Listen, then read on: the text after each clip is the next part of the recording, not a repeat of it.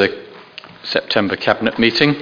Um, item one, apologies for absence. Um, and I believe we have uh, two, um, two speakers for item 11. Um, did you want to listen to the whole Cabinet meeting or would you like me to bring it forward? Because there's quite a lot to get through. Why don't we bring it forward? Why don't we bring it forward? Um, okay, we'll take it after uh, the formalities of the meeting, so before item 8, okay? Uh, so, apologies for absence. Uh, we know that Councillor Wells is on leave. Um, is that the only apology we have? Yep, okay. Declarations of interest. Could I declare an interest, Chairman, as a county councillor in respect of um, a couple of items on this agenda, namely the Great Dunmow Neighbourhood Plan and the Air Quality Action Plan? Thank you. Good, thank you. Uh, minutes of the previous meeting. Do you feel that that's a true record? Indeed, yes. Thank you very much. Um, matters arising from uh, that uh, those minutes. Uh, CA 18 to 20. Councillor Dean. It comes up under CA 19 and it comes up under CA 21. I mean, since the um, announcement at the last cabinet meeting that for the time being the council wouldn't be um, will be reviewing its position on the partnership on building control. I have heard, and I'm really asking for confirmation that the actual Essex Building Control Partnership is not going ahead in any form. Is, is that, does anybody know whether that is correct?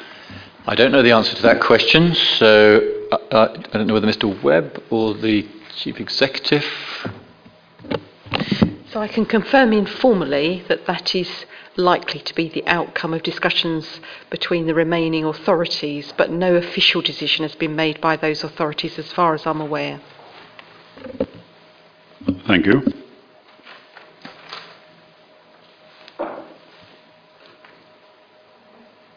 Is that your? Sorry, that was your. That was the only point. Okay. Um, CA 21. Well, let's just take 21 because there's quite a few pages of that. No. CA 22 and 23. No. CA 24 and 25. Councillor Barker. Just on CA24, Chairman, can I thank uh, Councillor Howell for his helpful letter in the newspapers a couple of weeks ago. Um, somebody had written to the newspapers and they evidently didn't understand council tax support um, and, and seemed to think we were being very ungenerous towards individual residents, whereas actually I would restate that as we only require some residents to pay 12.5% of their council tax, um, we are actually still the most generous scheme in Essex. Thank you. CA 25, 26, 27. Um, sorry, Chairman. CA26. Um, I have actually been contacted by a resident of Newton Grove um, who has asked me to approach the cabinet member. They are concerned not about the development itself, but about the removal of parking that is currently used by the flats at Newton Grove. And um, I, I will be dropping her an email, but as it's here, I just thought I'd, I'd mention it now that they had concerns that this area is used by the flat residents, and was there any, any possibility of creating some more parking spaces for them? Um, I Councillor can, Redfern. yeah, I can give you a sort of answer, but not a full answer at this moment. But my understanding is is that there are that, that there's been some developments with this particular site, and it may be that we will be able to um, provide parking for them uh, and um, some alterations to our plans. But obviously, that will that has to go through the various committees. But yes, you can give them some assurance that we are mindful of that. Good. Uh, so CA 27, I don't think we've done that. And then 28, which was substantive item. No. CA 29 and 30.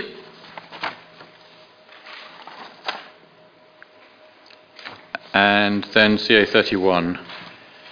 Okay, those. Uh, if there are no other matters arising, um, thank you for that. Um, item four, questions or statements from non-executive members of the council. Don't think we have any. Item five, matters referred to the executive, standing item. Don't think we have any. Uh, reports, item six, reports from performance and audit and scrutiny committees. Uh, we don't have performance and audit here tonight. Is there anything from scrutiny? Yes, Chairman, there are four points I'd like to raise. The first one um, came up at our recent, the scrutiny recent meeting on the forward plan, the Cabinet's forward plan. Um, it shows on page 19 of that, or at least page 19 of the committee's papers, um, devolution update meeting council 18th of October. Now, we had quite a bit of discussion ab- about that topic. Um, we were told that there would be a report to the council meeting on the 18th of October, but today I've just had a notice to say that that meeting's been cancelled through like a business.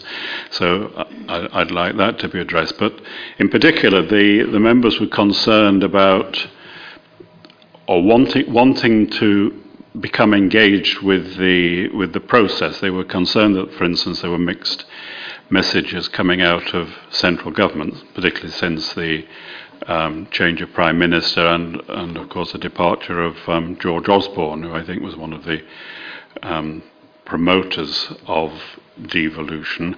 Um, and, and you know, the committee was also aware that there were disagreements over elected mayors, and I'm, I'm certainly aware that there had been discussions within Essex where there's a divided opinion.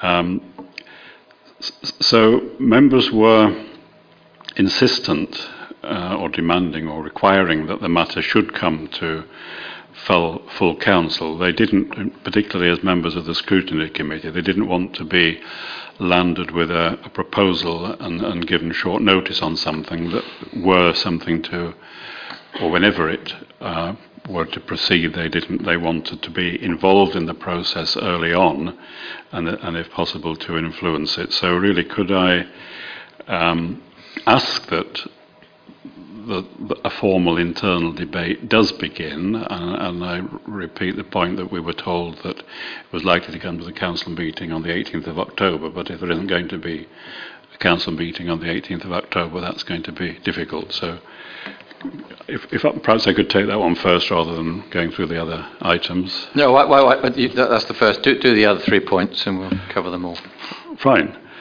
We we had um, we received a report on enforcement. A task group been working over the last two or three months on reviewing the enforcement process. Um, they've come up with five recommendations in total. I'm not going to go through them tonight. Uh, four of which, four of which are being referred to the cabinet in due course. I believe or I expect that they will be a report to Cabinet on that in due course. So, therefore, I think we might as well leave it till then, but just to give you advanced notice of that.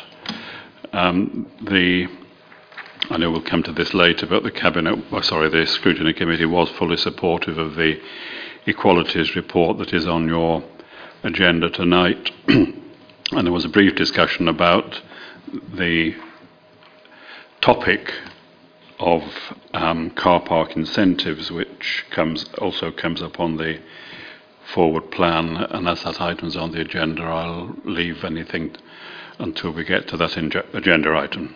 Thank you. Okay, so um, the first point, devolution, um, and the um, cancelled uh, council meeting. As you know, um, in a sense, it's not cancelled that meeting. It's postponed to November the 8th when the Council will be uh, making its recommendation to the consultation detail for the local plan. Um, uh, Council is fairly up to date in terms with the progress that had gone on hitherto um, in terms of the work streams and the dialogue with government. Um, but at its last, at the last meeting of the devolution group of um, Essex leaders and chief executives, and this is going back uh, several months uh, now, it decided on a majority of eight to seven that it would not proceed uh, with um, any system that involved a directly, directly elected mayor. But the next decision was unanimous that we should continue um, dialoguing with government on the potential uh, to uh, for a devolution solution. So directly elected mayors a stumbling block principle still fine. Um, and since that meeting, as you rightly say, there's been a change of prime minister. Um, differing messages coming out of government that we've taken advice on, and the latest advice that we have is that the government isn't particularly changing its position on directly elected mayors.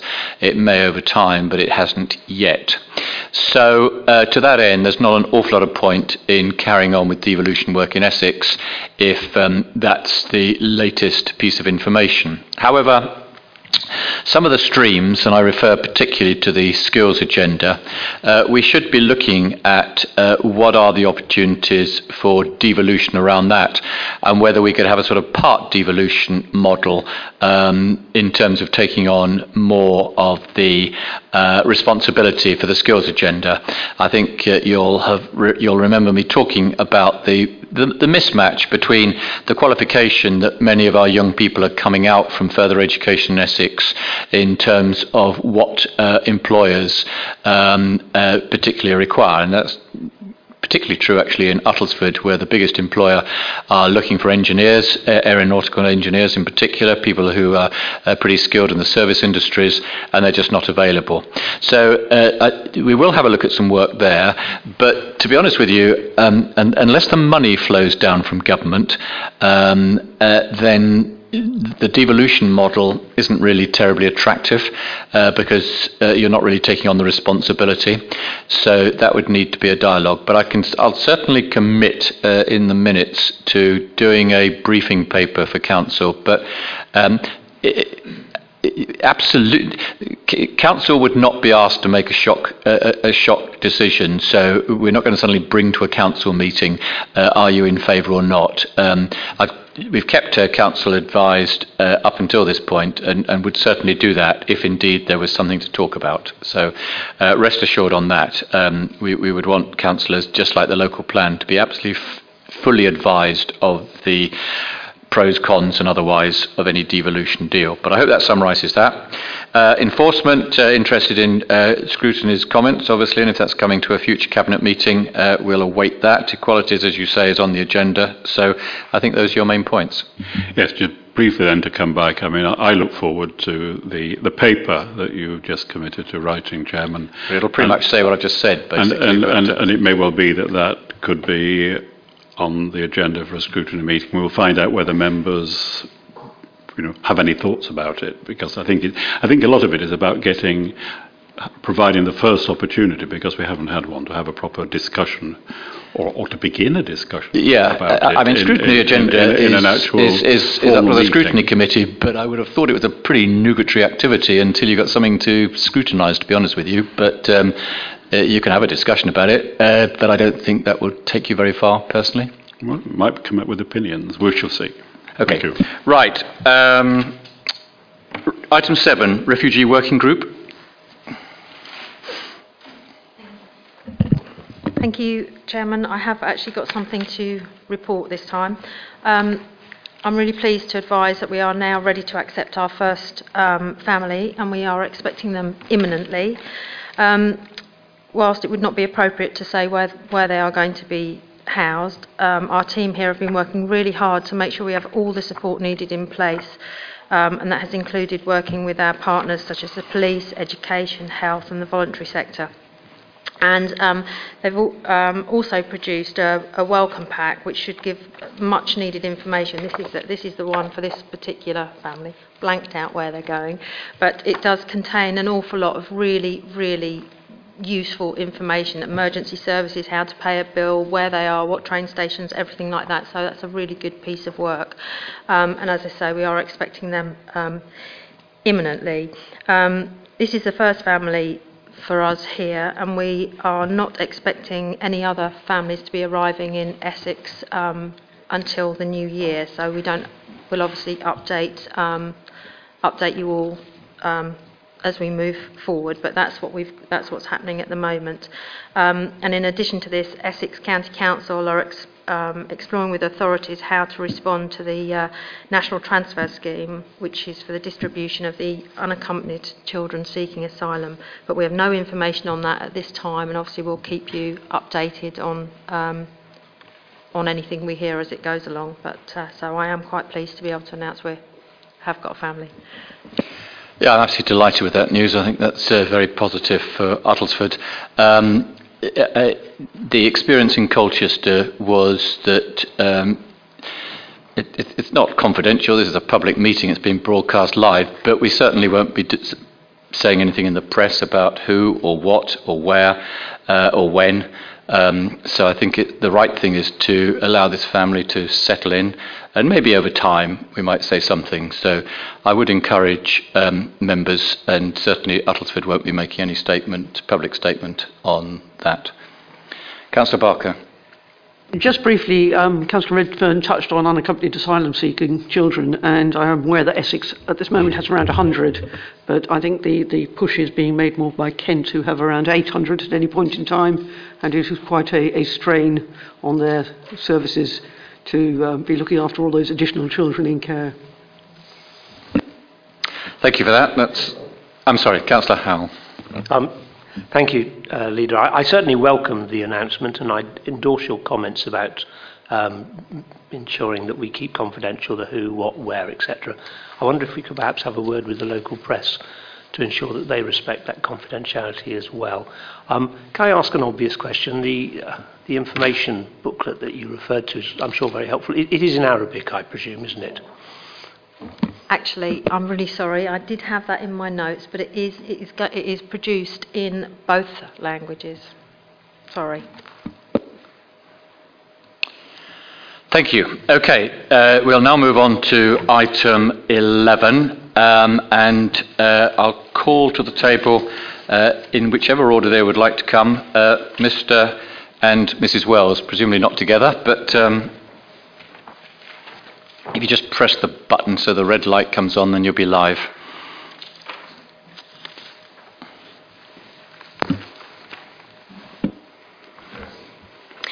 Good evening, and thank you for allowing me to speak tonight. I'm a member of society. I like to think that I'm socially responsible. I'm also a member of the local community. I live in Saffron Walden. Where I live, I cannot physically accommodate a private garage, and I have no space for private parking. But I do have a car, and that creates a problem. Where does it go? I could park it permanently on the narrow street outside my house, where there are some residents' parking spaces. But these are in high demand by my neighbours, and demand always exceeds supply. There are never enough parking spaces to go round. I therefore rent a council garage. This costs me. It costs me £600 a year, but it gives me the benefit of parking under cover and some useful storage space. I wouldn't do it otherwise. But getting my car off the road benefits the local community too. My neighbours no longer have to compete with me for the available parking spaces. I believe that my actions and the availability of council garages therefore further the social well-being of my local community. Council garages are available to any members of the local community who want to rent one. Like me, they don't have to be council tenants. They are used by the local community and can obviously continue to be used by the local community. And it's clearly in the social interests of the local community to have them for all the advantages that they bring. They're also in the interests of every Uttlesford resident. A Freedom of Information request in May 2016 showed that the council garages in Saffron Walden alone made a surplus of over £100,000 for the council. In the circumstances, I think it is clear that they are not only assets of community value, but assets of considerable community value. Thank you very much. Thank you very much. Um, we'll hear from Mr. Wells, and then um, the item is being introduced by Councillor Barker, but I think uh, Councillor Redfern will also be com- commenting, and maybe you'll be commenting first, Councillor Redfern. Yes, good evening, everyone, and thanks for letting me speak. I'm going to talk about the law on community assets, or assets of community value. The law on assets of community value is absolutely unequivocal. If assets that have been nominated are of community value, Section 90 of the Localism Act says they must be listed as assets of community value. The law is also clear that no degree of such value is required. It doesn't say, for example, that they have to be of great community value, or substantially, or even significantly so. If they have even the slightest amount of community value, that makes them of community value according to the law, and they have to be listed. You do not therefore have to decide tonight how valuable the assets are, just whether they have even the slightest community value. And that makes it easier because it's a factual consideration, not a political one or even a balancing act. To be of community value, as if that expression were not clear enough, the Act explains that the assets are of community value if they further the social well being or social interests of the local community. The word social there is not defined in the Act in any particular or peculiar way. It therefore simply has its normal, ordinary dictionary meaning of relating to society or its organisation, as it does in expressions such as social housing and social security. As there, it does not imply leisure or even interaction, which is where the officer's report appears to go wrong. That would be sociable, which is a word that the Act doesn't use. All that is necessary, therefore, is that the garages further the well-being or interests of society, which the law says in this context is the local community. The nomination forms, the submission included with your agenda, and Mrs. Wells' presentation, which you've just heard, set out the value of council garages to the local community and how they further its well-being and interests. Their benefits to society, i.e., their social benefits, are clear. The garages are community assets. They're a useful amenity. They're used by the community, they benefit the community. They reduce on street parking, and they even raise money for us all. As with all amenities provided for use by members of the community, they further the social well-being and social interests of that community. They're accordingly assets of community value and have to be listed according to law. You can, in fact, only legally refuse to list them if you can say, hand on heart, that they do not further in the slightest the well-being or interests of local society, and thus that they have no community value whatsoever. In view of the facts, I submit you can't honestly do that. Thank you very much. Thank you very much. Um, so I think I'll start off by asking our legal officer, Mr. Pugh, for a comment, if you would. Sorry, I've, I've not used this, but do I press yes, just press it. Okay. Um, well, uh, you need to be satisfied in order to list that the garages are themselves an asset of community value. And what you need to do is to decide whether there is a community value to this. It's not enough that individuals can rent garages and that's good for them individually, um, and then you kind of collect that together. There needs to be some way in which there is a community benefit to this. Of course, this started with things like uh, the local pub, the local shop, and clearly things like um, leisure facilities uh, are, are fall within this category. Um, I mean, I'm aware of cases where car parks have been listed, but that tends to be where they're ancillary to some other clear community use. Um, so it's a matter of, of fact for you to decide whether you regard the garages as being an asset which is of value to the community. And I think you can take the words, you know, with their ordinary meaning. Right, thank you. Councillor Redfern. Thank you, Chairman. Um, I, I, would.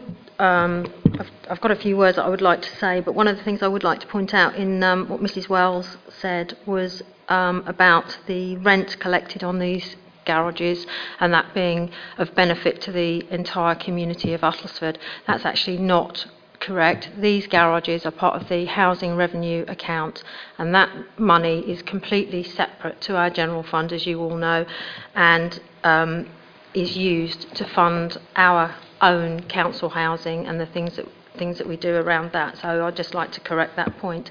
Um, all of these garages here are listed, are within the housing revenue account. And as you all are aware as members, we've been looking at all our assets across the whole of Uttlesford um, with a view to how we can best um, use these assets.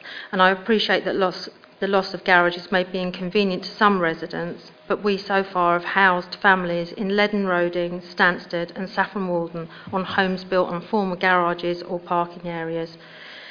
This asset of community value request relates to garages in Saffron Walden, and at this time we have no plans to look at any other garage sites in, in Saffron Walden. And I would point out that on the sites that, that we are developing or have developed in Saffron Walden, which is um, Lane and Sheds Lane, um, everybody that um, was renting one of those garages was con- was contacted, and those that responded to us have all been offered alternative garages have all been offered alternative garages, and um, we still have um, garages that are void. So, um, but, but as I say, we're not looking. We've, we've done some in Saffron Walden. It's not our intention to do any more at this time. But as far as I am concerned, it's much more important to house those. Um, people that are on our council waiting list for homes than it is to house someone's car or store their belongings. I really don't think that's what um, what, what we should be doing. Councillor Barker.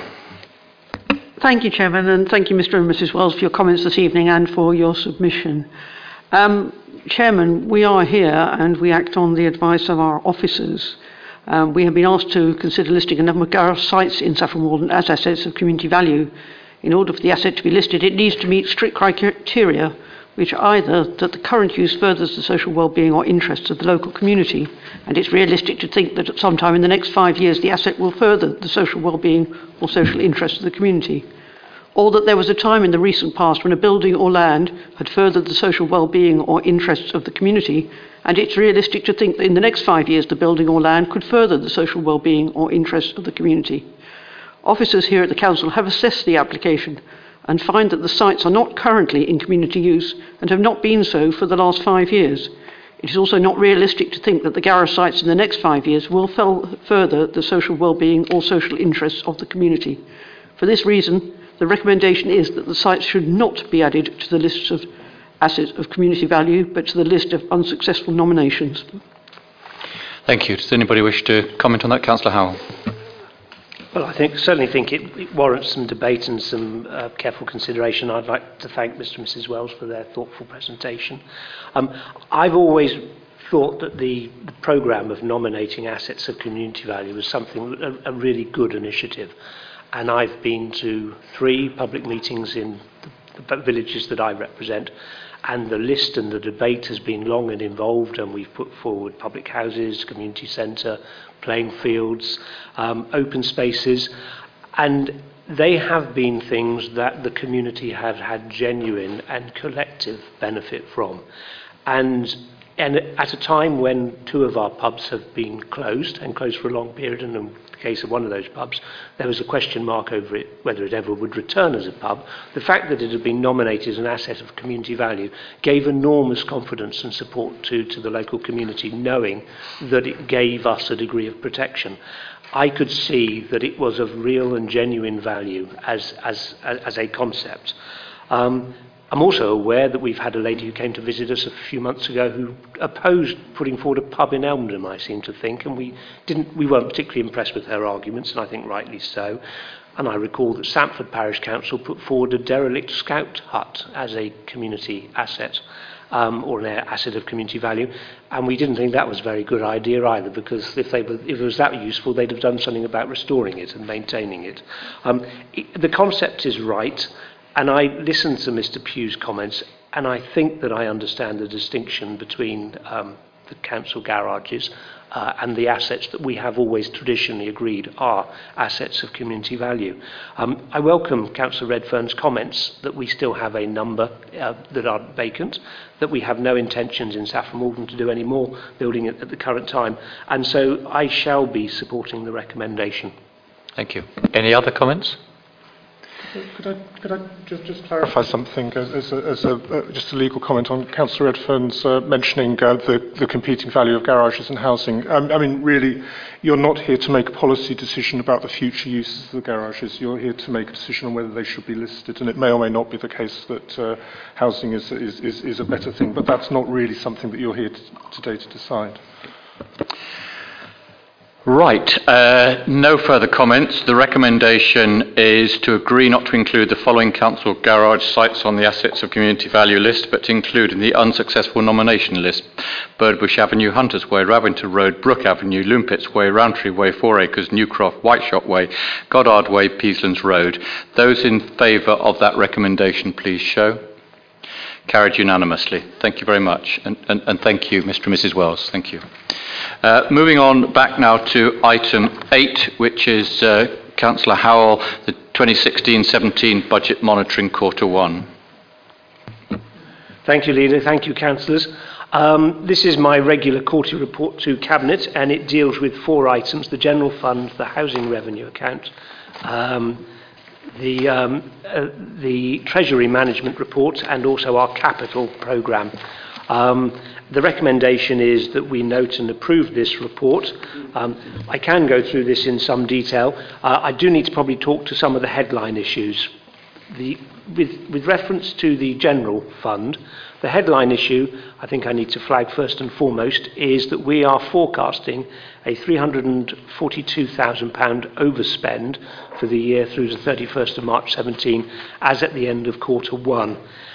Of that £342,000, £94,000 relates to services um, that we have effectively under our control, matters that we, that we have some influence. The remainder um, relates to capital financing and corresponding uh, reserves drawdown. There's also an amount relating to increased Section 31 grants for business rate relief, and the details of that are set out in, in the report in some detail. Um, but clearly, I'm disappointed to be bringing to this first Cabinet meeting uh, an overspend uh, on the, the service amount. The item 10 in the papers sets out the individual items where there have been key variances, either as an underspend or, or an overspend of more than £20,000. Um, and Appendix A, as normal, sets out in considerable detail each of the service lines, showing you um, spending and the forecast variance for the full year. Um, in view of the fact that we are identifying an overspend within the service um, within the services of, of, of, of roughly uh, £94,000.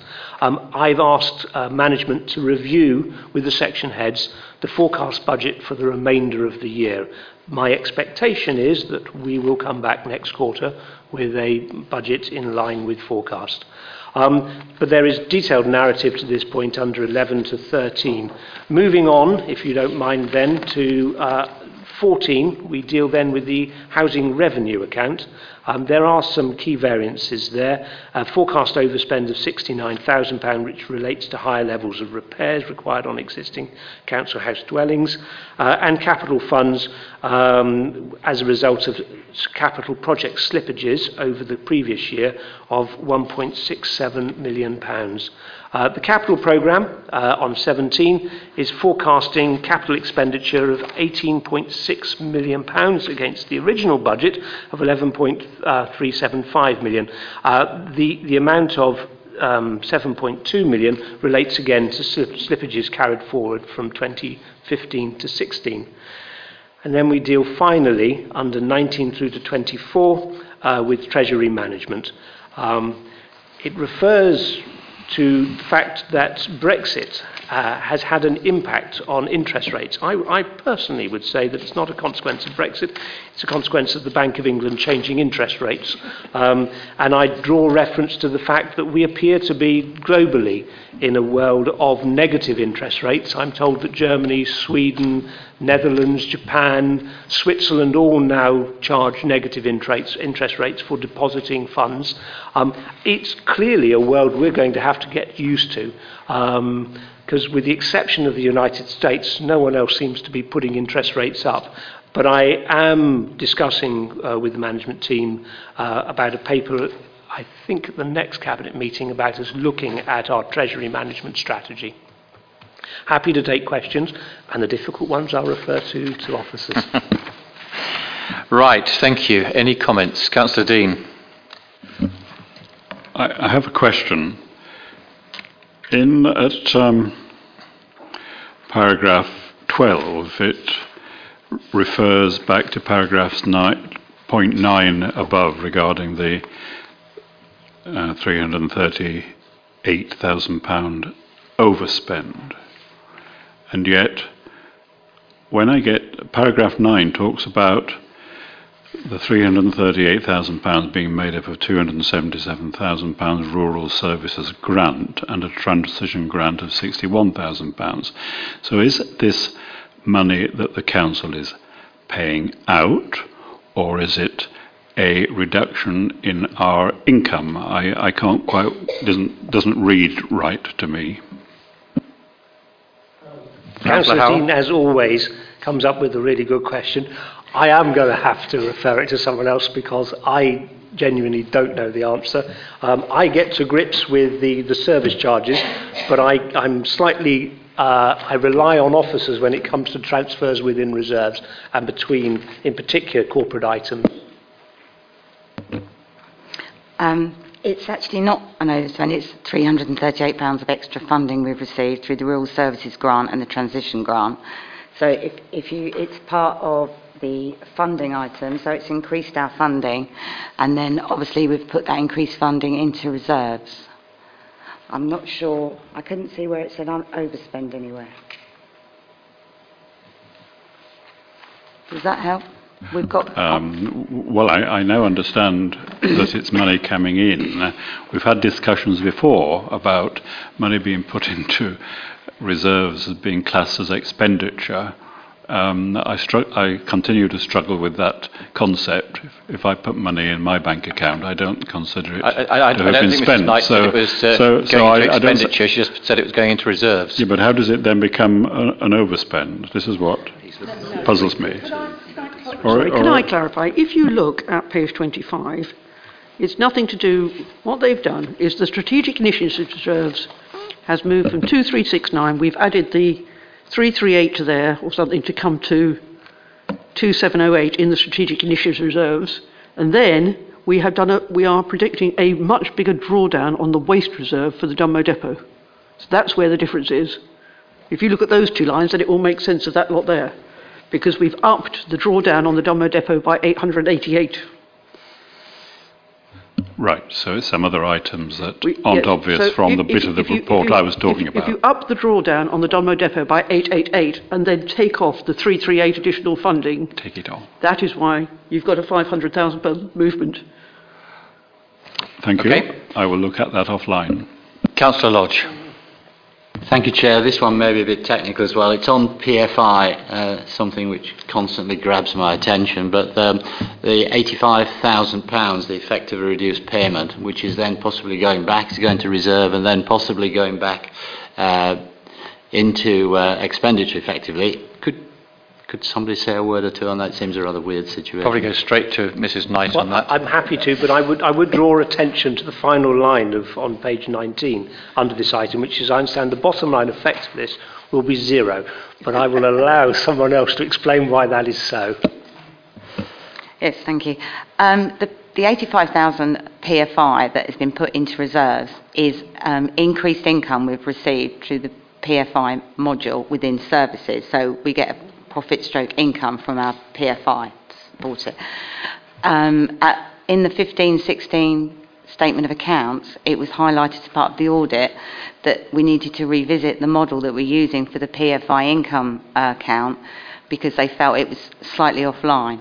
So we felt with that we ought to put the money in reserves because over the next two or three years, Ernst & Young auditors actually predicted that we could end up with the shortfall that we needed to, to cover. So while we're reviewing the PFI model, we're going to put any extra income into reserve to cover any shortfall that, that might come out. Okay, good. Just a quick, quick point on that. This is, is this, this this seems quite unusual. P- PFI, you look to a, um, a, a payment out for the for the facility. So this is this is a, a kind of profit sharing scheme, or, or profit sharing on the scheme, is it? Yeah. Yeah. Yes. Okay. Thank you. Councillor Barker, did you want to say something? No, Chairman, I've just made the figures add up. 2271, take off 1468, leaves you 803, add back in 85, you get to 888, which is the increase of the drawdown on the waste reserve. Have a chat with Councillor Dean at the end of the meeting. Any other comments? Okay, in which case uh, the recommendation is the Cabinet is recommended to note and approve this report, uh, and we do that. Moving on to item 9, which is the finance update. Also, Councillor Howell. uh, leader, councillors, thank you very much. Um, second paper, I, I've spoken in the past here and at council. Um, I think I've also spoken at the performance audit and the scrutiny committee about the unprecedented degree of uncertainty around the, the council's uh, future funding. Um, there are, uh, and this, this paper gives us a, an update on, on four areas of, of, of this particular uncertainty as they relate to the multi-year settlements, something called um, which is called the multi-year settlement, business rates retention, fair funding review, and an update on where we are uh, on the uh, continuing new homes bonus consultation. Uh, the recommendation is quite a long recommendation. I will read it out and I'll t- speak to each of the items if you don't mind. The recommendation is to approve that the Council agrees in principle to opt for the multi-year settlement offer, that the Section 151 officer, in consultation with the finance portfolio holder, are asked to prepare the efficiency statement for approval at the October meeting of Cabinet, that the Section 151 officer, in consultation with the finance portfolio holder, responds to the business rates retention consultation and the fair funding review consultation. And these takes three little one, uh, emphasising that the Council does not agree with removing the national airports from the local list. Uh, little 2, requiring government to ensure that no council receives less money under the retention scheme than they would have under the current scheme. And little 3, emphasising that if additional responsibilities are given to councils, they should be uh, given additional payments to cover the cost. There is a good deal of narrative on, on each of these items within the report. Dealing first with the multi-year settlement, um, government has indicated to us uh, that they are open for applications for a four-year settlement to 2019-2020, uh, 2020, but the deadline for applying for this will be the 14th of October 2016. Um, 2017-18 is in fact the final year that Uttlesford receives a revenue support grant and so officers quite rightly point out that the advantages of the four-year settlement are likely to be fairly limited. Nevertheless, and I concede that that is, is a reason for not doing it. But it does, however, give us a degree of certainty about our funding um, at a time when we have so many other areas of uncertainty. And so, in that context, I certainly think, on balance, it would appear prudent uh, for us to consider the multi year settlement offer. And so, that is the recommendation uh, going forward. Um, moving on, um, while I gather my thoughts. Well, just while you gather your thoughts, can I just ask officers that, because uh, you were content with a multi-year settlement, uh, you, you put in a proviso, which is fair enough, it may not be substantive. Are officers still content with, with that proposal? Yes, yes, we are, Chairman, and indeed today the government have issued consultation on the 2017-18 finance settlement, and they have confirmed that the four-year funding offer will go ahead. Um, since uh, some changes that happened in June. Um, the, there's been some debate about everything really that the government has spoken about, but they have confirmed today that the four-year funding officer will offer will go ahead, and we are at the moment uh, satisfied that that's the right route for us. We continue to talk to colleagues across the county to make sure that uh, we don't miss anything. Okay. Councillor Parker. Chairman, could I just clarify? Um, four years seems to be only three years. 17, 18, 18, 19, 19, 20. It does, you you are right, Councillor Barker, it does include this year. So this is the first of four years.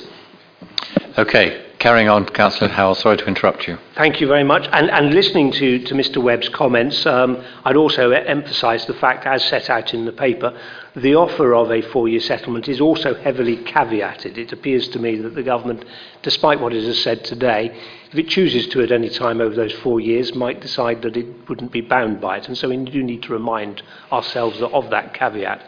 Um, one of the requirements, if we are going to go down that route, is to set out an efficiency statement, uh, which will be coming back to Cabinet in October.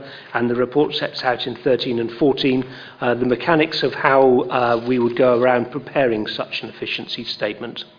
So the second item relates to business rates retention. This consultation ends on the 26th of September. So again, um, it's, it's something which we have to make a decision fairly swiftly on. Um, and it refers in particular, or rather an area of particular concern to us here in Uttlesford, is uh, around question 19, uh, which is, sorry, question 15, which relates to whether certain types of riskier hereditaments are, are retained on the local list or the national list. Now, I, I remember from many, many years ago, Mr. Pugh will correct me, but hereditaments I always thought was an asset that could be inherited. But apparently in business rates, the world is completely different. and It simply refers to business rate, an asset that is, um, that is involved in, has business rates attached to it. And there are two categories, as I understand it. A central list, such as power stations, airports and the like, which are are classed nationally, collected nationally, and we see nothing of it, or a local list, which we would have some responsibility for.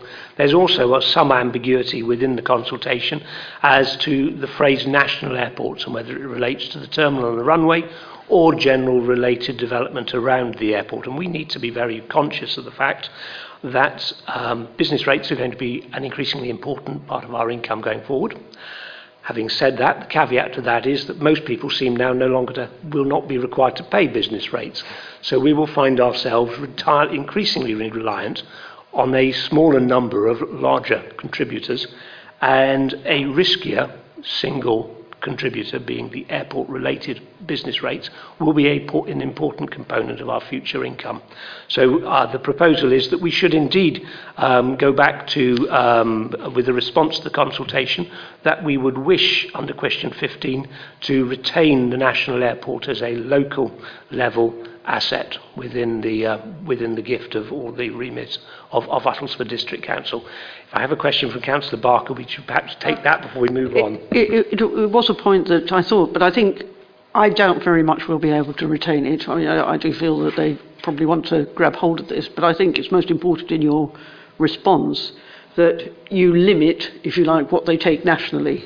We don't want to find the Hiltons gone on the national list and our new business park's gone on the national list and Kearsley Airways has gone on the national list and, and, and, everything else. You know, if it has to be, if anything's going, the runway and the terminal building, fine, but everything else.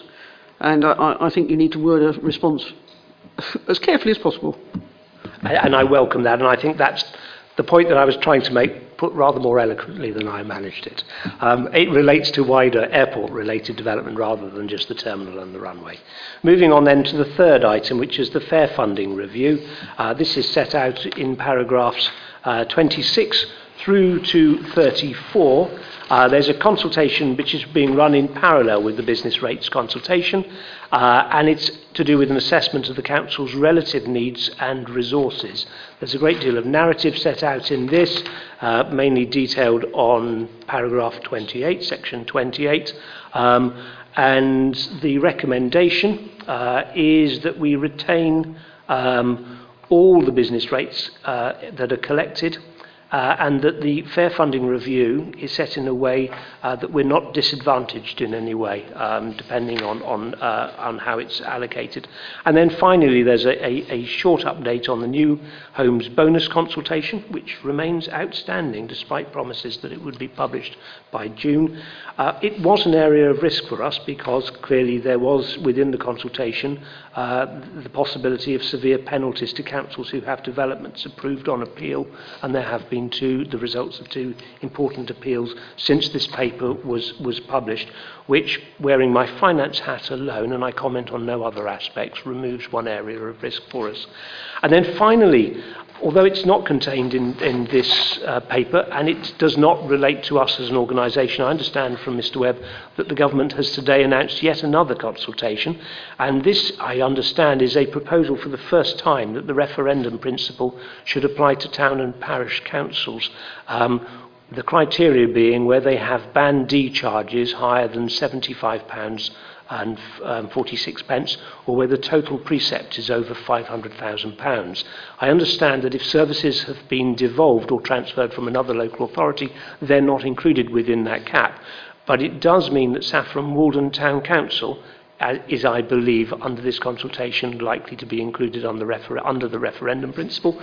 And I understand that Great Dunmow are very close to being included as well. I put that on the table simply as information. It is, it is not related to the item in front of us today, Councillor Barker.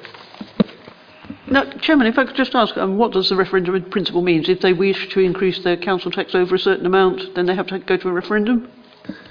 The, Councillor Barker, the, the proposal that's out there at the moment is that they would have the same restrictions as we would have, so as a shire district, so it would be 2% or £5, whichever's the greater they can go to. So, yeah, um, we have, as soon as that came out and we read it today, it came out at lunchtime, we read it and um, realised that it affected one and the second is very close. We've contacted both those councils to make them aware of the consultation so they respond accordingly.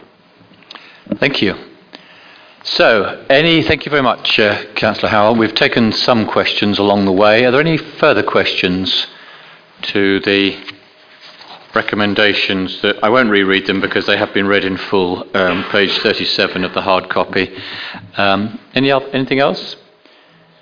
In which case, um, we are recommended to approve, um, and I would like to see a, those in favour Carried unanimously. Thank you very much. Item 10, Voluntary Support Grants Committee. Uh, Councillor Wells is on leave, so I'll pick up this item. You'll remember that um, we have discussed uh, recommendations relating to our grant processes, uh, and we took that at a previous meeting. And one of the recommendations was to establish a committee of the Cabinet to review and agree applications for the voluntary sector grants scheme. And that's what this very brief paper is all about. The recommendation is that the leader of the Council, the portfolio holder for communities and partnerships, and the portfolio holder for uh, finance and administration form that committee. But what I'd be quite happy to add to the recommendation is that the, um, it, the, the, their decisions are brought back to Cabinet for information, not for ratification, but for information. So, w- one of the things we discussed in July, if you remember, was to get more transparency um, into, I- into the, this process um, and for better understanding of the way that uh, decisions had been reached. So, I'd be happy to add that to the recommendation. Any comments, Councillor Dean? Yes, I have to say, Chairman, when I read this, I, it did ring slight alarm bells, not necessarily about transparency, but the fact that you know, the Cabinet was setting up a committee only of its own members and, and not therefore uh, involving any members outside the Cabinet. I think that might give the, you know, people may create, it may create perceptions. Um, you know, you're talking about handing out relatively large sums of money here, and uh, and, and, I think that um, it needs to be seen to be done fairly and, and transparently. And I think that, that one way of doing that is to involve members who are not on the cabinet. As I can't remember how this particular set of grants was dealt with in the past, um, but we, we certainly have had working groups or committees or whatever, which which have been across the council to to decide grants in the past, and and presumably they have minutes. So I I, I just add a word of caution here about the wrong perceptions that could be derived from from too too close knit a, uh, a setup such as is proposed here. Okay, I'll respond. I think Councillor Howell wants to comment as well. Uh, the the previous arrangements were uh, slightly cl- well. Uh, they were pretty much uh, as here, but they weren't as, uh, as, as, as open and transparent as we're proposing now. So, a small group, all from the administration, uh, would decide on um, uh, which, which, which bodies were, were receiving um, the, the resource uh, application. There was a process of applications put in. They were considered by, by a small group, particularly by the portfolio holder, something I did myself when I ran that uh, group. So um, the tradition is that it's an administration, um, as indeed is uh, uh, the, vo- the vast bulk of expenditure is an administration decision. But I think what we want to do here is, is, is to have a much wider understanding of where the money's gone and to a certain extent why the money's gone. Councillor Howell. Uh, um, yeah, leader, you've actually said a number of things I think I was probably going to say. My understanding is that the previous arrangement was not transparent. There was no real scrutiny, no real rigour, and, and uh, I think we probably felt as an administration that that we didn't we didn't have sufficient oversight or insight of the grants that were being made. As I understand it, it is an executive responsibility, and we're seeking to put in place a mechanism which allows far greater scrutiny and transparency than, than was ever the case before. So there is a degree of reportage now, will going forward, on which organisations receive grants and whether they demonstrate value for money, the purpose for which it's being applied, and it allows us to test and assess in public the giving of grants. I would certainly welcome the views of scrutiny on those decisions because that is what scrutiny is for to look at the actions of the executive and decide that they are satisfied that, that and being the critical friend. So there is a purpose here for scrutiny or a role for scrutiny in scrutinizing that decision. But it is not a decision for council nor is it a decision for other councillors it is ultimately an executive responsibility. Okay any other Comments? If not, the recommendation is established as per the recommendations in paragraph 9. And bring the list back to Cabinet. And, and indeed, bringing the list back to, to Cabinet for information. Those in favour? Thank you. Carried unanimously. Item 11 we've already dealt with. Item 12, Scrap Metal Dealers Act 2013. Councillor Barker. Thank you, Chairman. Chairman, three years ago, the Scrap Metal Dealers Act 2013 came into force to tackle a rise in scrap metal thefts and gave this council the power to administer and enforce the legislation and to set fees on a cost recovery basis. Almost three years on, it's appropriate for this to be revisited and the charge is set to reflect cost recovery. The proposed revised fees, including renewals, which are required every three years, are set out on page 55, and I would like to propose the two recommendations as set out. Firstly, to note that further to report originally provided to Cabinet, part of the scheme would be funded by licence holders, but that the cost of enforcing unlicensed dealers would be met from existing licensing budgets, and to approve the proposed revisions to the relevant fees and charges and the operation of the Council's responsibilities under the Scrap Dealers Act 2013. Chairman, this is not my area of expertise, but we do have an officer with us in the audience if there are any questions. Welcome. Um, any comments? Councillor Howell. Um, sorry, I don't want to speak on every single item. Um, I, I endorse the proposal for fees. What I find so frustrating about this, however, was that it is failing to do what it was, I understand, it was intending to do, which was to ensure that we had far, far greater scrutiny of local scrap metal dealers. I know that here in Uttlesford we do it, and we do it extremely well we have a program of ensuring that people have proper licenses and they are bona fide scrap metal dealers.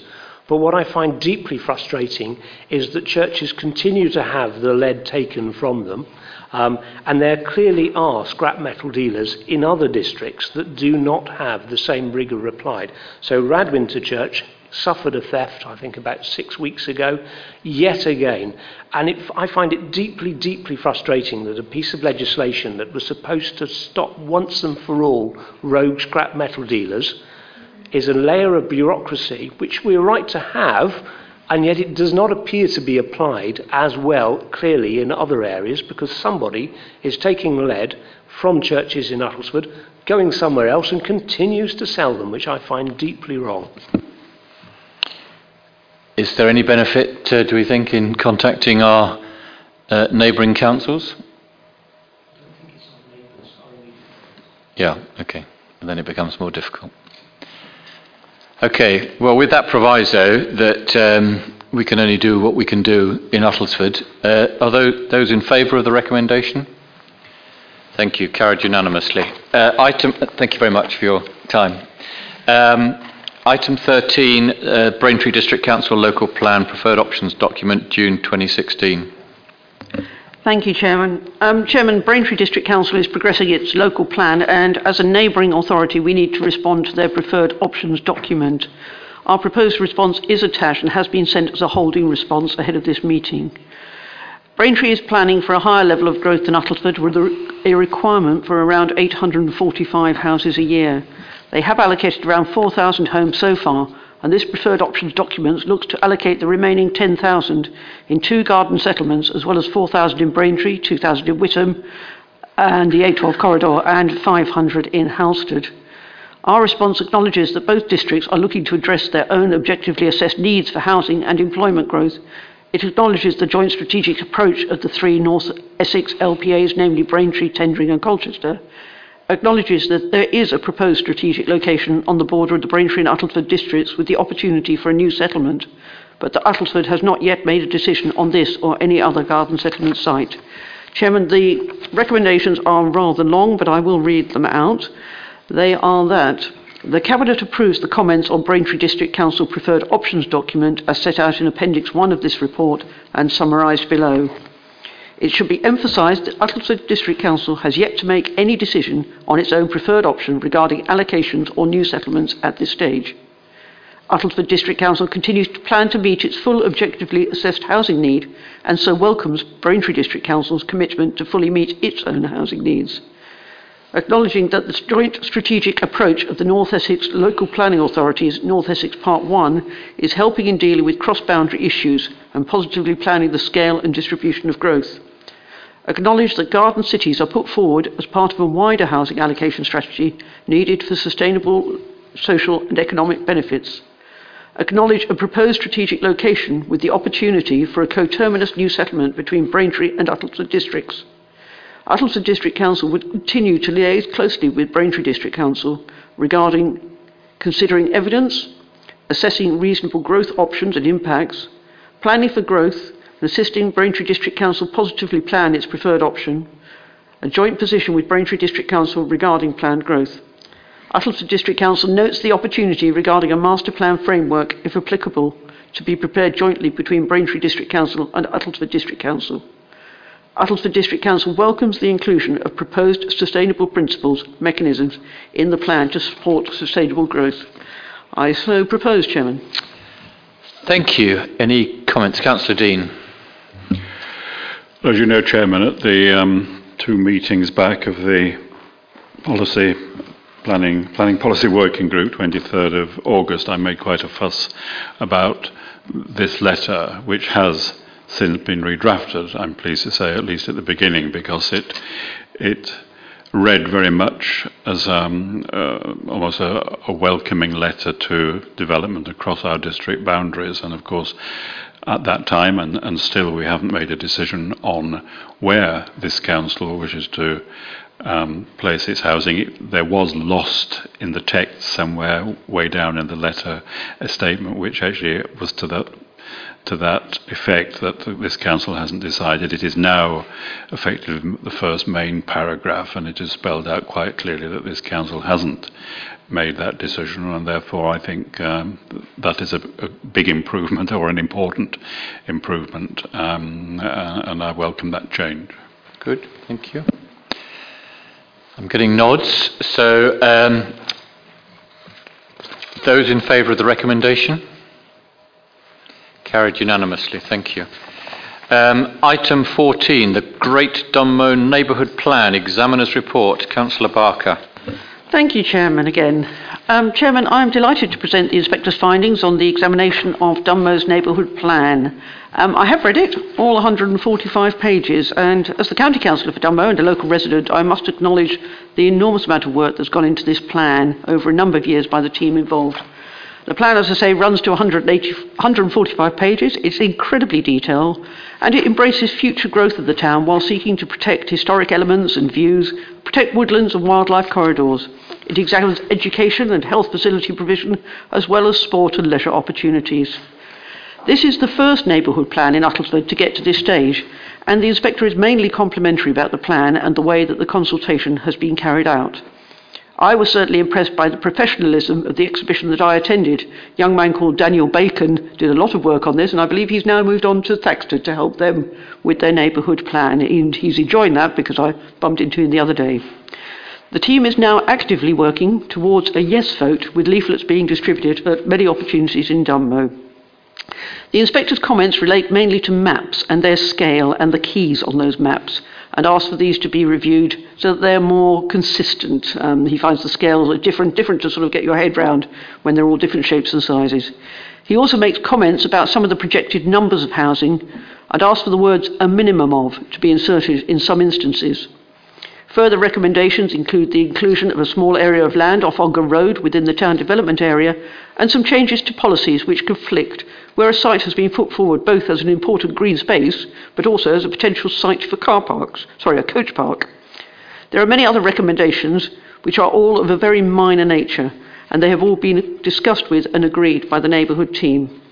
Chairman, I propose the recommendation that Cabinet accepts and endorses the proposed changes to the neighbourhood plan as set out in the examiner's report and supports the plan to go forward to recommendation, to, to referendum, sorry. Well, I'd like to add my congratulations to Great Dunmow. I, I, I, think they've just done a fantastic job. It is a, it, it is a very detailed, interesting uh, plan uh, that clearly a huge amount of work has gone mm-hmm. into. And, um, you know, for the people of Great to decide if they're happy, but if the, um, hopefully there's been enough um, soundings taken as they progress this plan that uh, they do uh, that they're that, you know what they're proposing is broadly uh, what the community want. And the other thing I think you, you, you know we as a council should um, support Dunmow because the purpose of a neighbourhood plan is that uh, you're looking into all aspects. So they, they refer a lot to um, sport, uh, leisure, uh, employment, uh, facilities, um, cycle paths, and so on and so forth. So I think you know we need to build that into our plans to make uh, the neighbourhood plan come alive, if, it, if indeed it is um, uh, supported by the community. So open to the floor. You're obviously all very impressed with the plan. Uh, leader, I, I, wouldn't wish to for this to be uh, um, voted on without other councillors speaking because I, I do think this is a fantastic piece of work. I, um, I am greatly more informed about Great Dunmow than I was when I started reading this. I, I thought I knew the town fairly well, having lived in the area for 20 years. But I consider now great, uh, it is a fantastic piece of work. An enormous amount of work has gone into it, and I endorse your comments. I hope very much that the community will give it the support. It is an important part of, of sounding out the views of the local community. It fits, it fits within the jigsaw of what we're trying to do across the district. It's an important component of ensuring the community are engaged and involved in that process, so I certainly endorse it. Councillor Redfern. Um, I too would like to um, congratulate Dunmow on this because being involved in the um, neighbourhood plan in uh, the Chesterfords and how much work it is, I th- it is quite a, it is a very daunting task, and I think that's clear by the fact that this is just the first one that we've got when you think what a uh, wide district we are. So I understand there's lots of other documents coming forward now, but um, we'll all be hot on the heels of Dunmow, I hope. So they proved it can be done. Sorry that nobody from Dunmow is here. I can't see anybody um, because it'd be nice to pass on our congratulations to them. But obviously they've still got to take the vote. But um, okay, uh, those in favour of the recommendation that cabinet accepts and endorse the proposed changes to the neighbourhood plan as set out in the examiner's report and supports the plan to go forward to referendum. Carried unanimously. Thank you very much indeed. Okay, item 15, uh, car parking incentives Christmas and New Year 2016. Councillor Barker. Thank you, Chairman. Um, Chairman, over the last few years, we have sought to assist our shopping centres with an offer of free parking in the run up to the Christmas period. Um, earlier this year, we decided to engage with the town and parish council, and the town teams, to see what they thought would help to promote the offer in their town centres. Meetings were held and the teams provided with data showing the car park usage. The three centres were asked for proposals in light of that data and ideas about parking and about other issues were discussed. We had hoped that the teams would come back with ideas about promoting the centres, such as assistant with advertising, articles in Uttlesford Life, and, and so on, but the only proposals received back were for free parking. The total costs of what was initially requested ran to around £80,000. Officers discussed the proposals with the North Essex Parking Partnership, and the conclusion was that the reprogramming of 22 machines with a plethora of different schemes would be a mammoth task and actually might indeed cause the machines to fail. Um, the machines are not in their first flush, and uh, there was no guarantee from the Parking Partnership that reprogramming these machines with complex schemes would actually work. So, unfortunately, we, we did have a meeting um, 10 days ago with um, representatives from the three centres. Unfortunately, Saffron Walden did not turn up, Dunmow did not turn up, but we did have a representative from Stansted. Um, Councillor Alan Dean was there, but actually Catherine Dean came along. Um, we did discuss with her the reasons why we could not go ahead with the specific request they had made, um, and we are just proposing, therefore, to offer a single free car parking in all car parks apart from the Fairycroft Waitrose car park um, after 2 o'clock from the 1st to the 24th of December and free all-day parking from, January, from December the 25th to January the 2nd. Chairman, we will meet again with the teams in the new year for further discussions. Um, what we were very keen to do, we have a sort of budget. We think in past years this may have cost us 20, 25,000. That's the sort of figure we had in mind. We know that the car parks are mainly full. We want to be attracting people in, you know, for events and for special things and, and get even more in. But um, you know, there were some proposals put forward. There was a proposal for free all-day parking on one day a week in the Rose car park in Saffron Walden. We felt that you'd have a market square effect, that people would just go round looking for a space. We felt that it would be bunged up with shopkeepers who got in there at 10 to 9 and stayed all day. Um, we, we are keen to work with the towns, but we do need them to sort of come up with, with more exciting initiatives that we can help them to promote the towns. Chairman, so the recommendations are to introduce free after, th- after 2 p.m. on all council managed car parks except Fairycroft Waitrose from Thursday the 1st of December to Saturday the 24th of December and to introduce free car parking on all council managed car parks except Fairycroft from Sunday the 25th of December to Monday the 2nd of January as well to support a marketing campaign and thirdly, to carry out a review of all options for car parking incentives that might operate throughout the calendar year for consideration by Cabinet to feed into the budget preparation for 2018-19. I so propose, Chairman. Thank you very much indeed. Any comment? Councillor Redfern. Thank you, um, Chairman. Um, I would just like to apologise if you had a meeting and someone from the, particularly the Saffron Walden Town team, didn't turn up. But I can tell you that these um, this information was taken to the Saffron Walden Town team because I am a member of that, and Simon Jackson and I both um, discussed this, and actually, um, the town team in Saffron Walden do appreciate um, the, the, the, complications of what was being asked for, um, and understand why we've gone to to this um, plan for this year, and they're very grateful as well that we've increased it by an extra hour in the afternoons. Um, and they and they have commented on several occasions that they're so pleased that actually they feel like um, Uttlesford District Council is listening is listening to them and taking car parking seriously. So um, I'm sorry that they weren't there to um, talk to you, Sue, but um, I can assure you it is very much appreciated what this council is trying to do. Councillor Lodge. Just, just quickly, what's the logic behind excluding uh, Waitrose? Waitrose um, own the car park. I mean, there is a profit share agreement, and Waitrose will not agree to any concessions. They lose revenue. Uh, all right, that, so we, we, we would have supported that. Absolutely, we, we, would. We would. You know, it would have been a, along with all the rest of the car parks, absolutely. The only reason is that we don't have full ownership of that car park, so we can't pull all the strings, unfortunately. But that's been the case, uh, Councillor Lodge, for the last two or three years. It's that they've been the exception to the rule. They may. Councillor Dean. I find that discussion about car parks um, and I've said this before, it sits along discussion about babies. People get very emotive about um, their cars just as much as they get emotional about babies.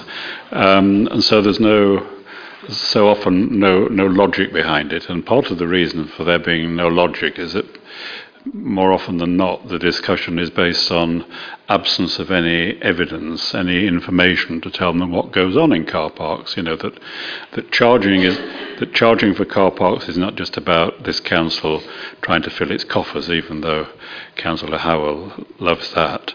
Um, it's about demand management in part, um, and therefore I think that if we're going out to whoever it is, whether it's uh, town centre groups, whether it's town and parish councils, we should give them some information about how how the use how the usage is at the moment, and that of course requires the Essex, no, Essex parking partnership to de- deliver that information, so that so that people un- understand the impact or the likely impact of changing things. I mean, there was this recent dis- discussion about numbers of hours on the common, which I think was probably concluded more on uh, emotion than on rationality. But no, it's, uh, it was concluded on statistics, actually. Well, it was on statistics, was it? Okay, but uh, you know, I think I, th- I, just think that, that, that, I think that that's important, and uh, because people need to understand, in particular, the demand management thing, because there's no point giving a free car park such as it fills up all day long you know, with, and there's no turnover, and as Councillor Barker says, people don't know, or somebody said, cars just go round and round in circles trying to find this free space yeah. when it's being hogged by people all day. So, so that needs to be part of the debate. That's all I'm saying. As with everything else we do, it needs to be evidence led. I t- we totally agree. There is a lot of information about car parking habits, um, and have provided those, uh, and some of them are actually contained in this report, as you will have read. Um, so, uh, and as you rightly say, why would you make something free uh, at its peak demand? It would be, a, and of course, it's filled all day with those people who aren't necessarily going to be doing any shopping because they're working in the town. So, you do have to un- an- analyse a little bit. Councillor Redfern, you wanted to comment. Um, well, only to only to say that um, Linda Howes has been doing an awful lot of work on um, getting the information from NEP. I, I understand from her that they've been very, very helpful, and she's done a lot of work to get the evidence because we haven't always had that evidence before, and it has highlighted a few things, a uh, few anomalies with different machines and things. But I think once we get through this this and these machines sorted out, that we will have a lot better information to make these sort of decisions going forward. So don't think, you know, she's done a massive amount of work. Good. Any other comments? Uh, you've had the recommendations read out to you. Um, so those in favour? Thank you very much indeed. Uh, taking us on to item 16, the Air Quality Action Plan. Me again, Chairman, I'm afraid. Um, Chairman, I would like to thank the officers for their work in this very emotive area. You will be aware that we now have one air quality management area covering an area in the centre of Saffron Walden. This is a circle of some 1,400 metres in diameter centred on Elm Grove, which I reckon equates to around 1.5 million square metres. Within this area, there are four junctions where there have been exceedances to the national objectives in recent years, although in 2015 only two two locations marginally exceeded the objectives, as shown in the page, table on page 369. Chairman, there are 22 recommendations in the report, and while endorsing all of these, I would like to point out the marked differences to the responses to a number of proposals, depending on whether the responses were via the online reporting system or the citizens panel. To give an example, Proposal 7 is to work with Essex County Council Highways on a scheme of measures aimed at improving junction capacity as part of the local plan once adopted. The citizens panel were 83% in favour of this, with six against, whereas the online respondents voted 65% against, with only 32% in favour. Proposals 8 and 9 similarly look for changes to road layout and parking, and the citizens panel again endorsed these strongly, but the online group comes out heavily against them. Chairman, this is an action plan, and I propose its adoption, but I would stress that it must be acted on. Uttlesford Council must lead the way by actively promoting car sharing. By introducing electric charging points, perhaps we could start with one of the council offices.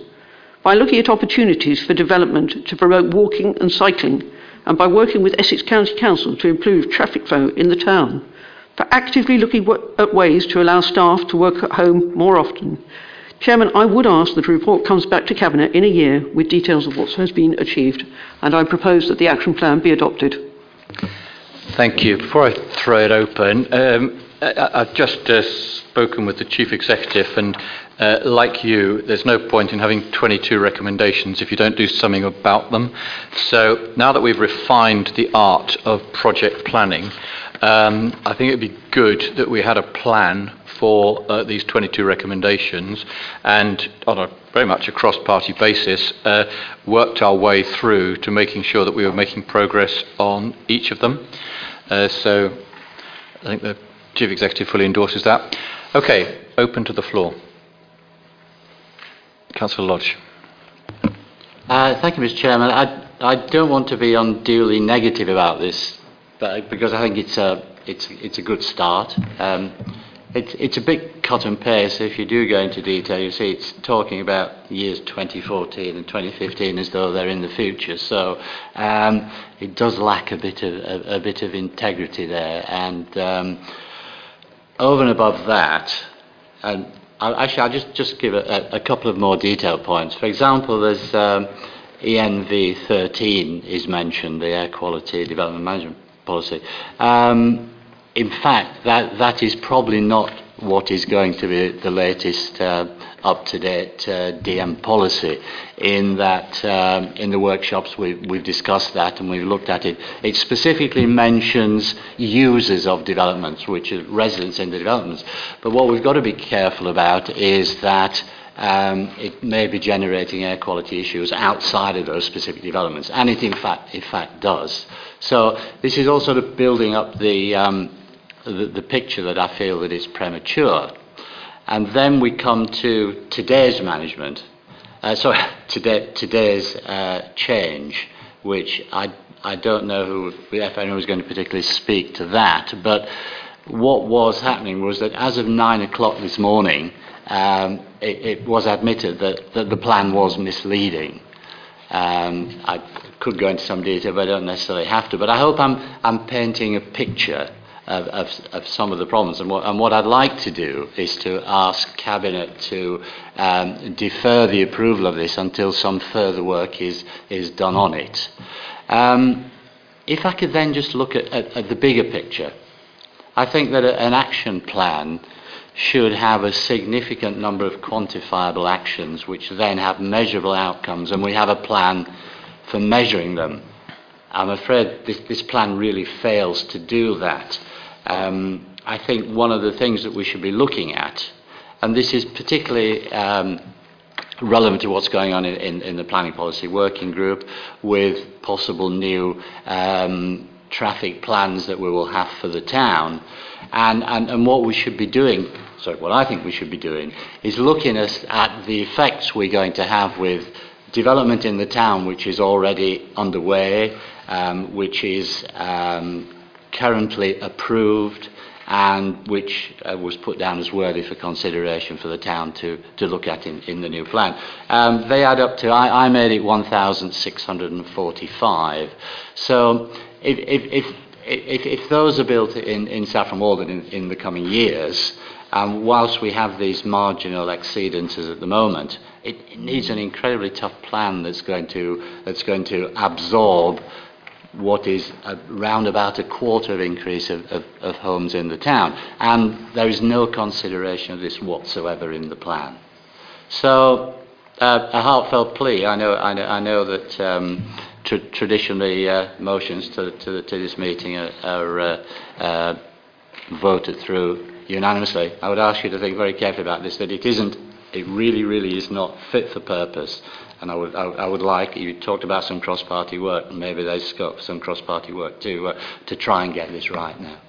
Well, uh, Councillor Parker wishes to come in, but um, you know, notwithstanding your points about uh, maybe some typographical uh, errors, um, this is a fairly comprehensive piece of work, and I, you know, I, read the recommendations really carefully, as I'm sure you did, and, and Councillor Barker emphasised the point that there's no point in just writing them down. Okay, they could have been elaborated with action plans. I don't think that was actually the purpose of this report, um, but. Um, as you know, I, I, I personally um, am very keen that uh, these types of recommendations are followed through, because, which is why I set up the Saffron Walden Highways Group, and that links as well through to air quality. So we're already on a number of them underway, but uh, uh, we need to see progress on each of these recommendations, or you know, if we come back to Cabinet and say some of them aren't appropriate, but I, I, have to say when I read them, I didn't think they were not appropriate. So I don't think we need to delay the process, and clearly it needs to fit into the local plan. We understand that. But,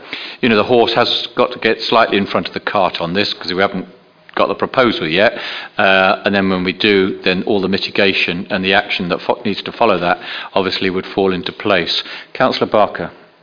Thank you, Chairman. Um, Chairman, sorry, I did forget that we had a suggested amendment to remove a line from um, bottom of page 345, and this is to do with the references to improvements uh, with the introduction of Euro 6 or 6 compliant vehicles, uh, because I understand that these um, Euro 6 compliant vehicles are not yet delivering the expected reduction in emissions um, and I, have got no problem. So we, we're removing the line as emissions improve with the introduction of Euro 6, 6 compliant vehicles. That line comes out, and I'm quite happy with that amendment, Chairman. Um, re- regarding um, sort of this plan has, isn't quite right. This, this plan is a start. It's a refresh on where we were. Um, I think we should adopt this plan, and if there are particular actions or that appear to be missing or that are not strong enough, then we were quite happy to re- receive representations and, if appropriate, to add those into the plan. I'd also just add to my point about the, the actions. I think it, um, it's something that at the leaders' meeting that we could discuss in terms of how we're going to make sure that these actions are followed through. So I'm quite, you know, on a cross-party basis in terms of, um, because it, it you know, I've said it three times. I'll say it one, one more time. But it's absolutely essential that these actions are seen through. Um, because they're all things that we've talked about. They're all perfectly legitimate things. Um, and um, so, yeah, okay. Councillor Redfern and then Councillor Dean. Sorry, yes, it's just, well, I'm, I, I totally agree that we should be following up on all these action plans. And I'm the bit I'm most excited about for me as the representative of the Chesterfords is the bit about the um, cycle paths because, as you know, um, Councillor Rolfe, we get continual emails from a very, very excited person in my village who is absolutely desperate to get um, more cycling going, particularly this one that we're talking here about linking Cambridge to um, Saffron Walden. So I think that action plan should be moved up the list and then it would make my life a lot quieter.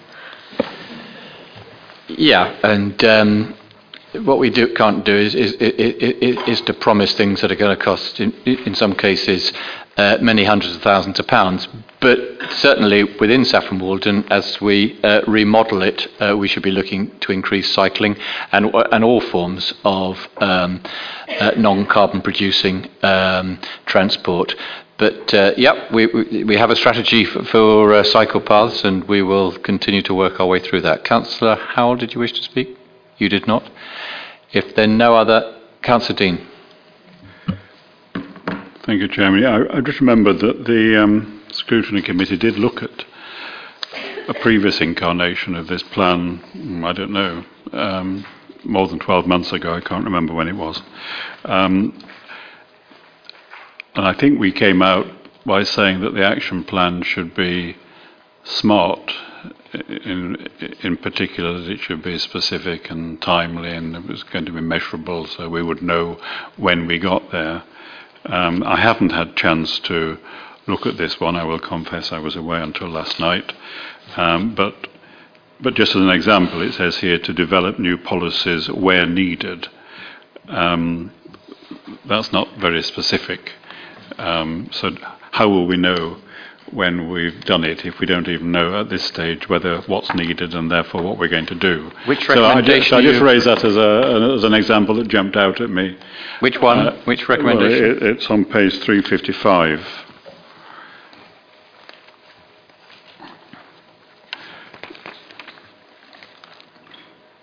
or 27, depending on. So which recommendation is it? N- number one at the top of the page. Uh, and I may, I may, not have chosen a good example, but num- number one at the top of the page says to develop new policies where needed.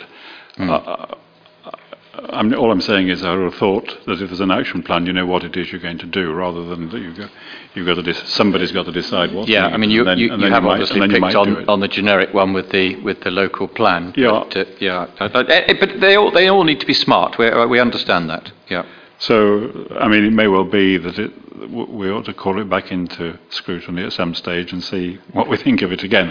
I, I, I'll think about that. Good. Well, you've had the recommendation uh, put to you. Those in favour? Thank you very much indeed. Unanimous. Uh, equality scheme. We've referred to this already this evening. Thank you, Chairman. Um, Chairman, this council is actively working towards achieving the sorry towards the achieving level of the equality framework for local government. And this report today updates the equality objectives that were agreed in 2012. Chairman, the objectives are set out there. I think there is probably a lot more behind that. I mean, just saying we will carry out equality impact assessments. We've seen the size of some of these equality impact assessments when items come to cabinet. It's not a, it's not a five-minute job. Um, we are talking about uh, caravan sites assessments, regards to the need of gypsies and travellers, regards to the needs of vulnerable people, um, the local council tax support scheme, um, making sure that we address um, sort of the more vulnerable groups whenever we, we take actions at this council. Um, I would like to endorse the proposals in the revised JAR scheme, but I would also like to request that member training is organised in order that members fully understand their responsibilities in, in respect of equality and I am happy to answer any questions, but the recommendation is that the draft revised equality scheme is approved for the purposes of consultation and for use on an interim basis. Thank you. Uh, uh, and I'm encouraged that uh, the revised uh, scheme does go into quite a bit more detail and it also links through to um, our um, you know, core objectives as, as a council. So um, I, I think this is an improvement actually on where we were uh, but open to comment. No? In which case, uh, I put the recommendation that the revised equality scheme is approved for the purposes of consultation and used on an interim basis, as an, and used on an, on an interim basis. Those in favour? Thank you. Carried unanimously. Please hold. Your meeting has been temporarily adjourned.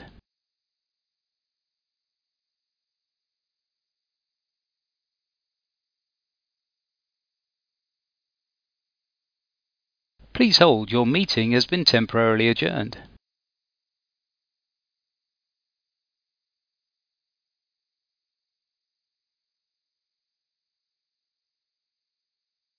Please hold, your meeting